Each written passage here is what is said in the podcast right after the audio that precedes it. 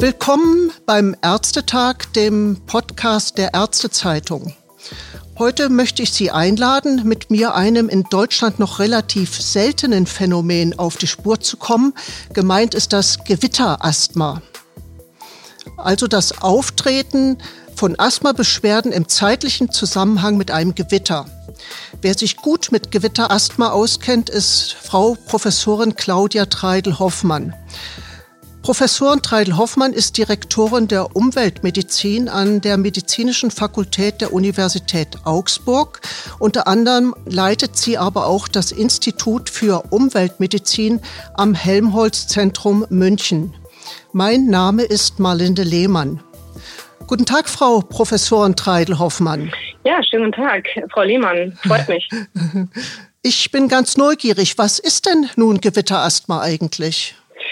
Ja, also Gewitterasthma ist etwas, erstmal ganz grob beschrieben, ist Asthma, was während Gewitter auftritt. Ja. Das ist eine besondere Erkrankung, die erstmalig beschrieben wurde zu einer Zeit in Australien, wo eben ganz viel Gewitter auftrat, Pollenflug war und wo ganz viele Patienten auf einmal Notruf tätigten und eben dann asthmatische Beschwerden beschrieben und eben dann eben auch diesen schwersten asthmatischen Anfall zeigt, nämlich den Status Asthmaticus. Also ganz grob Asthma während Gewitter. Das ist Gewitterasthma. Ohne dass die Patienten als Asthmatiker bekannt sind? Das ist genau das Spannende bei diesem Gewitterasthma, das Spannende und das Schreckliche für die Betroffenen, dass auch Patienten oder Individuen ein Gewitterasthma entwickeln können, die vorher noch nie ein Asthma hatten oder sogar auch Patienten, die gar nicht allergisch sind. Mhm. Wie viele Patienten mit einem solchen Gewitterasthma gibt es denn in Deutschland? Ist, sind da Zahlen bekannt? Da sind keine Zahlen bekannt, weil das Gewitterasthma ist keine meldepflichtige Erkrankung, so wie Covid. Das wissen wir ganz genau jeden Tag, wie viele Erkrankte da sind. Aber das Gewitter ist auch etwas, Gewitterasthma ist eine Erkrankung, die wir natürlich auch erstmal zu den Medizinern bringen müssen, dass sie einfach wissen, dass es sowas überhaupt gibt. Deswegen brauchen wir eben auch entsprechende Fortbildungen. Und gleichzeitig war auch zeitweise die Idee, dass es auch wirklich etwas ist, was nur endemisch aufgetreten ist in Australien. Wir forschen aber selbst dazu auch hier in Augsburg und haben Daten analysiert von Asthma-Erkrankten, die sich bei den Ärzten vorgestellt haben, plus Korrelation mit Pollenflug und eben der Korrelation mit Blitzen, also mit Gewitter. Und hier sehen wir ganz klar, wir sehen vermehrte Asthmaattacken während Gewitterereignissen. Das heißt also, genaue Zahlen kann ich Ihnen nicht sagen, da müssen wir dran arbeiten, aber es gibt es das eben auch in Deutschland. Meines Wissens haben Sie Krankenkassendaten ausgewertet. Auch da sind keine konkreten Zahlen dabei? Wir werten diese Zahlen gerade aus. Das ist ein Projekt, was äh, gefördert wurde vom Bayerischen äh, Gesundheitsministerium. Und da haben wir, also sehen wir, dass das wirklich zu Zeiten, wo Gewitter auftritt, sehen wir auch vermehrte Asthmaattacken. Genaue Zahlen mhm. kann ich Ihnen da jetzt heute noch nicht sagen. Wie erklären sich Forscher denn derzeit die Entstehung von Gewitterasthma? Eigentlich heißt es ja, Gewitterregen reinige die Luft von Pollen. Ja, das ist, das ist ein wichtiger Punkt. Die aktuelle Idee und auch nachgewiesen in, in Simulationen sagen, dass durch das Gewitter und durch elektromagnetische Spannung kommt es zum Aufplatzen der Pollen. Und dadurch wird der Pollen eben in sehr kleine Fraktionen aufgeteilt. Und diese kleineren Fraktionen können dann auch in tiefere Lungenabschnitte kommen. Und genau das scheint dann eben dort so eine massive Entzündung zu machen in den kleinen Lungenästen und führt eben dazu, dass da eine Entzündung entsteht und entsprechende Krampfsymptomatik, mhm. die dann eben zu diesem Status Asthmaticus auch führen kann. Sind denn diese freigesetzten Partikel kleiner, als sie sonst bekannt sind, als Allergene? Genau. Wir müssen, eher, also es ist so, der Pollen ist so circa 40 Mikrometer groß.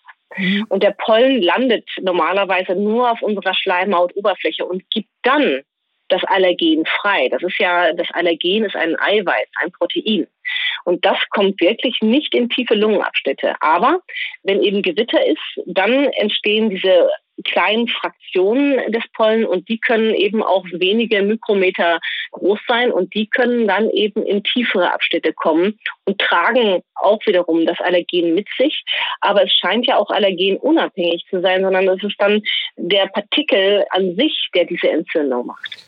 Das sind also mehrere Faktoren, unter anderem die kleineren Partikel, die Erklärung dafür wären, dass es auch Menschen trifft, die bisher nicht als Asthma-Patienten bekannt waren. Genau, das ist der Punkt. Und vielleicht wissen Sie auch, dass wir ja in den Pollen nicht nur diese Eiweiße nachgewiesen haben, sondern wir finden ja auch in den Pollen ja. andere entzündungsfördernde, proinflammatorische Substanzen. Und wir gehen davon aus, dass auch diese proinflammatorischen Substanzen hier eine zentrale Rolle spielen bei dem Entzündungsprozess. Wie sieht es denn aus? Gibt es Empfehlungen, wie sich Patientinnen und Patienten mit Asthma bei Gewitter verhalten sollen? Und welche Vorsichtsmaßnahmen sollten denn Personen treffen, die schon mal so ein Gewitterasthma hatten, sonst aber keine Asthmaanfälle? Gut, also erstmal, wenn ich weiß, Pollenflug ist hoch und Gewitter droht, dann können solche Patienten dann einfach auch mal im Haus bleiben, Fenster und Türen schließen, dass eben keine Pollen auch in den Innenraum kommen. Wenn man dann trotzdem rausgehen muss, dann bietet sich an, wirklich eine FFP2-Maske zu tragen, auch draußen für diese Patienten, die das hatten. Dann gleichzeitig kann natürlich auch ein Patient, der schon mal so ein Gewitterasthma hatte, auch im Rahmen des Therapiemanagements schon mal seine Medikation mit nach Rücksprache mit seinem Arzt und seiner Ärztin die Medikation hochschrauben. Das heißt also mhm. lokale Steroid, inhalatorisches Steroid einfach vielleicht mal auch schon prophylaktisch nehmen beziehungsweise die Dosis durchaus anheben. Okay. Wie geht es denn in Deutschland jetzt mit der Forschung zum Gewitterasthma weiter? Bei welchen Forschungsarbeiten sind denn Sie denn selbst mit involviert? Also wir sind intensiv dabei, eben diese Aspekte zu untersuchen. Wie viel Gewitterasthma haben wir wirklich? Wie oft tritt das auf? Bei welchen Individuen? Da sind wir gerade ganz konkret dabei und wir versuchen natürlich auch hier Kofaktoren zu identifizieren, ob es jetzt wirklich nur der Pollen ist oder ob es auch weitere Schadstoffe sind in der Luft. Und das ist eine, ein Projekt, was im Rahmen der Helmholtz-Gemeinschaft und im Rahmen der Klimainitiative der Helmholtz-Gemeinschaft erforscht wird. Und hier wollen wir natürlich mit dem Ziel dran gehen, Vorhersagemodelle zu entwickeln, um Patienten Frühwarnsystemen zuzuführen, um dann eben das Therapiemanagement zu schaffen, um eben solche Fälle, wie sie da in Australien passiert sind, wo wirklich auch Todesfälle passiert sind, dass wir das verhindern. Dann wünsche ich Ihnen gutes Gelingen für diese Forschungsarbeiten. Frau Professorin Treidel-Hoffmann, herzlichen Dank für dieses informative Gespräch und Ihnen, liebe Zuhörerinnen und Zuhörer, vielen Dank für Ihr Interesse. Ja, ich danke auch, dass Sie das Thema Gewitterasthma hier mit aufgenommen haben, weil das natürlich im Kontext äh, von Klimawandel und Gesundheit steht. Das sind Erkrankungen, die durch den Klimawandel auf uns zukommen. Und das Gesundheitssystem muss hier reagieren, insbesondere was die Anpassungsstrategie auf diese neuen Erkrankungen anbetrifft. Also Klimawandel und Gesundheit ist schon zum Teil Priorität, muss weiter Priorität werden im Gesundheitssystem, um ein klimaangepasstes Gesundheitssystem zu schaffen. Vielen Dank. Wichtige Worte zum Abschluss. Auf Wiederhören.